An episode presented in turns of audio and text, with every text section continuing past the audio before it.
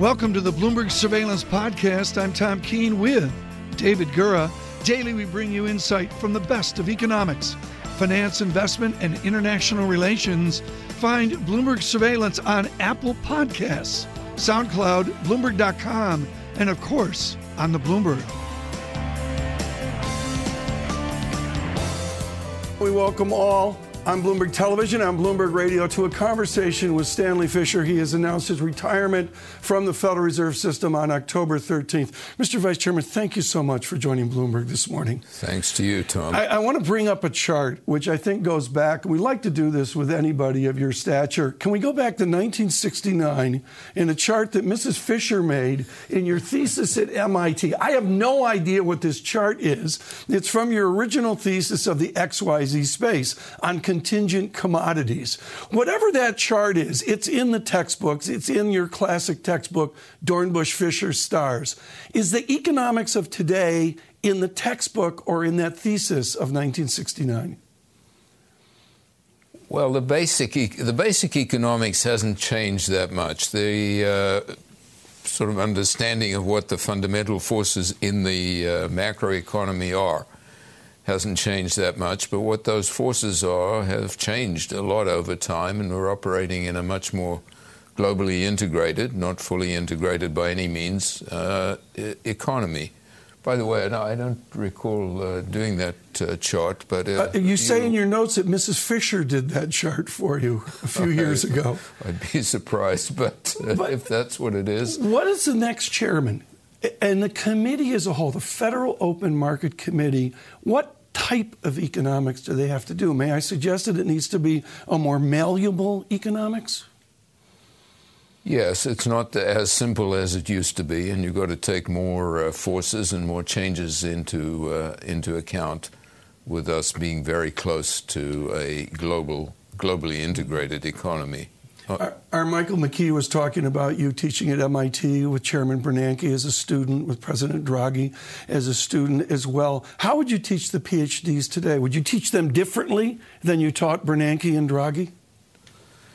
Well, there's a saying that science proceeds, uh, progresses funeral by funeral. So I think I'd be teaching more or less the same things, and the next generation would have something. Mm-hmm more uh, more advanced, more different than I would have had. Let me dive into the economics today. You spoke to the Economic Club of New York in October of a bit ago, uh, and it was about ultra accommodative. I'm going to say that Stanley Fischer gave us this phrase, ultra accommodative. Bring up the chart in New York if you would. And this is a terrific chart of the inflation adjusted Fed funds uh, target rate, and we still haven't gotten back to the zero level. The yellow circles, your Economic Club of New York speech. Are you happy with the pace that we're on to get back to a normal Fed? Well, I'd rather that the real interest rate became positive, which we expect to happen sometime in mid uh, 2018. Uh, so the pace is okay. It's not uh, terrific, but this is a very complex issue, which is related to the decline in productivity growth, uh, among uh, other things, and it's related also to decisions that the government would make. The real interest rate rose quite a bit when it was expected that there'd be a big fiscal uh, stimulus. Yes. And it went down uh, afterwards when the expectation of the stimulus was uh, reduced. The expectation is an important word across all of Stanley Fischer uh, economics. Good morning to uh, Professor Lucas at Chicago, and of course, you taught at Chicago uh, years ago. Are we expecting too much in our guesstimates of inflation? Do, do we have too much of a belief that we will have a higher inflation? Well, I still believe we will have uh, higher inflation. Uh, sort of there are basic mechanisms, and the basic mechanism here is where unemployment is declining all the time. Wages will start going up at some stage. And the experience many of us have, including myself, is you have to wait a long time, usually longer than you expected to wait for something to happen. But then, if it's a very basic force, namely increase in uh, employment, mm-hmm. increase in wages, uh, it'll show up. And uh, once it shows up, we'll say, oh, yeah, that's what we expected. I spoke to our Bloomberg economics team about what to speak to Vice Chairman Fischer about, and there's so much uncertainty about the future of this important global institution, the Federal Reserve System. Let's start with the idea of a low rate psychology. The joke is low rate Janet, with great respect to the chair. The reality is we have low rate Donald. We have a president who seems to be wired for the comfort of low rates. Is that a mistake?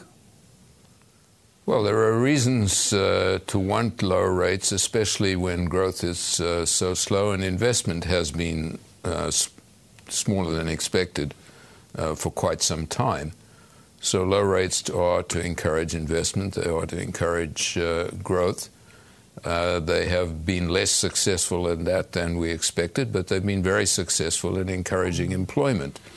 And the miracle of this recovery is that it did not generate that the crisis did not generate long-term massive unemployment. We're basically back to something close to full employment.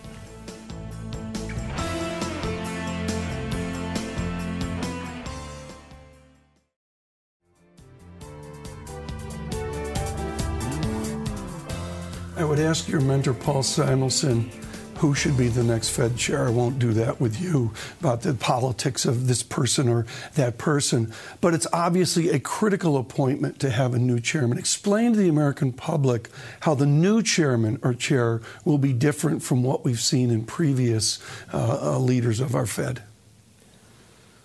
Oh, this is a choice clearly of the president uh, and the administration, and uh, that decision is up to them. There are candidates whose names are in the newspapers. You yes. don't know how important they are. Uh, and it's really not appropriate for for me to get into deciding who's going to be the next chairman. I would suggest that's probably true. Maybe I'd disagree. Mayor Brendan Murray would disagree with you and want to know name, rank, and serial number.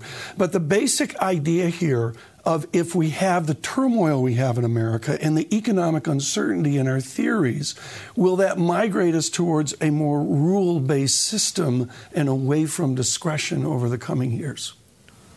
Oh, I think the attraction of a rule based system is very large. I think that in practice you'd find yourself having to define all the time when it's appropriate to diverge from the rule because the rules do not anticipate the many strange things that can happen in an economy even such things as three hurricanes in a row, which is not uh, a huge surprise, but it happened and it changes policy, and there are many other things that will change policy. So I uh, think rules are a good guideline to the basic path you're taking, where you're mm. trying to go.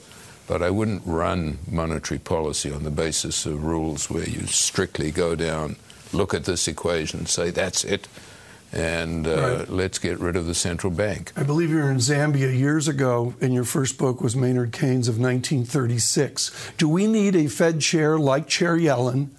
Who has read Maynard Keynes 1936? I believe we have a number of candidates that probably haven't even gone through those few key chapters, which are considered the canon today. Oh, they should read it, and they should read the whole book because at the end of the general theory, Keynes has a chapter on what happens when the interest rate gets too low, and uh, it's it's worth reading even today. Uh, what's in there? Can we have a new setup with someone like William Miller of past times and places, a non-monetary Fed chair who has a vice chair of your capabilities or Chair Yellen's capabilities, or do we need to have that monetary expertise for crisis and shock as chairman? Well, I've, I've found uh, in my terms in one place as governor and another as, mm-hmm. as uh, vice chair that having the basic economic knowledge, uh, theory, theoretical knowledge and experience uh, increases your self confidence about what you're doing. Uh, is it essential? I doubt it. There are very smart people who could figure this out in many ways. Uh, but is it helpful? Yes, very what, much what so. What is it like in a four standard deviation shock? You enjoyed 1998, you enjoyed the financial crisis, and you've enjoyed the struggles forward here. For the next chairman, whether it's Kevin Warsh or it's again Chair Yellen uh, uh, to be reappointed, uh, many people talking about that. What is the difference of people like you in a four standard deviation shock of the moment or set of shocks versus a normal day at the Eccles building? Well, the difference is uh, is there something that you ought to do, or should you let the markets take care of it? And if you uh, decide to leave it to the markets or to wait a week and see what it really means, uh, those are things which depend a great deal on the experience you have, on your understanding of how the markets mm-hmm. work, and that you get over the years.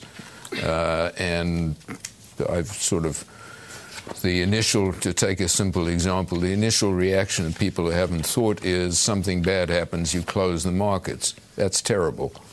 In your final thoughts in London, in your speech of the other day, a wonderful speech sort of on the tapestry and history of the Bank of England, you talked about never say never events. What kind of chairman do we need to be steeled and ready for never say never events?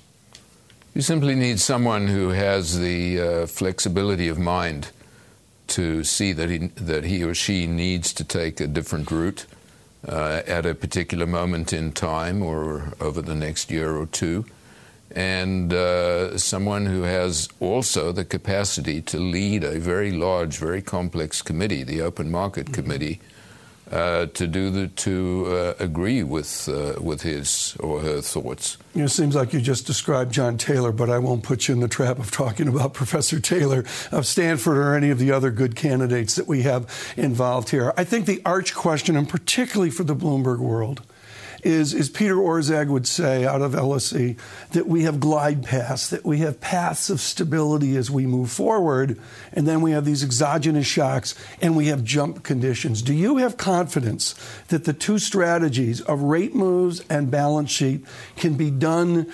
over smooth glide paths that can be controlled by uh, the institutional forces we have, or do we need to be steeled for jump conditions to come? Well, we always need to be steeled for the possibility that we need to change course drastically. Uh, in October 2008, the Fed changed course drastically. That was obviously the thing to do after the financial crisis began uh, to develop.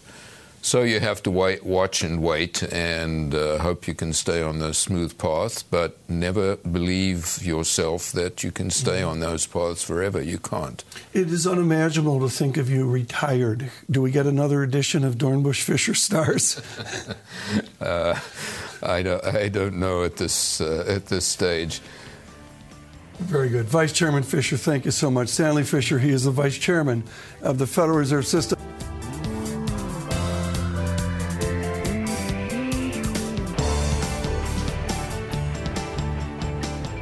Thanks for listening to the Bloomberg Surveillance Podcast. Subscribe and listen to interviews on Apple Podcasts, SoundCloud, or whichever podcast platform you prefer. I'm on Twitter at Tom Keene. David Gura is at David Gura. Before the podcast, you can always catch us worldwide on Bloomberg Radio.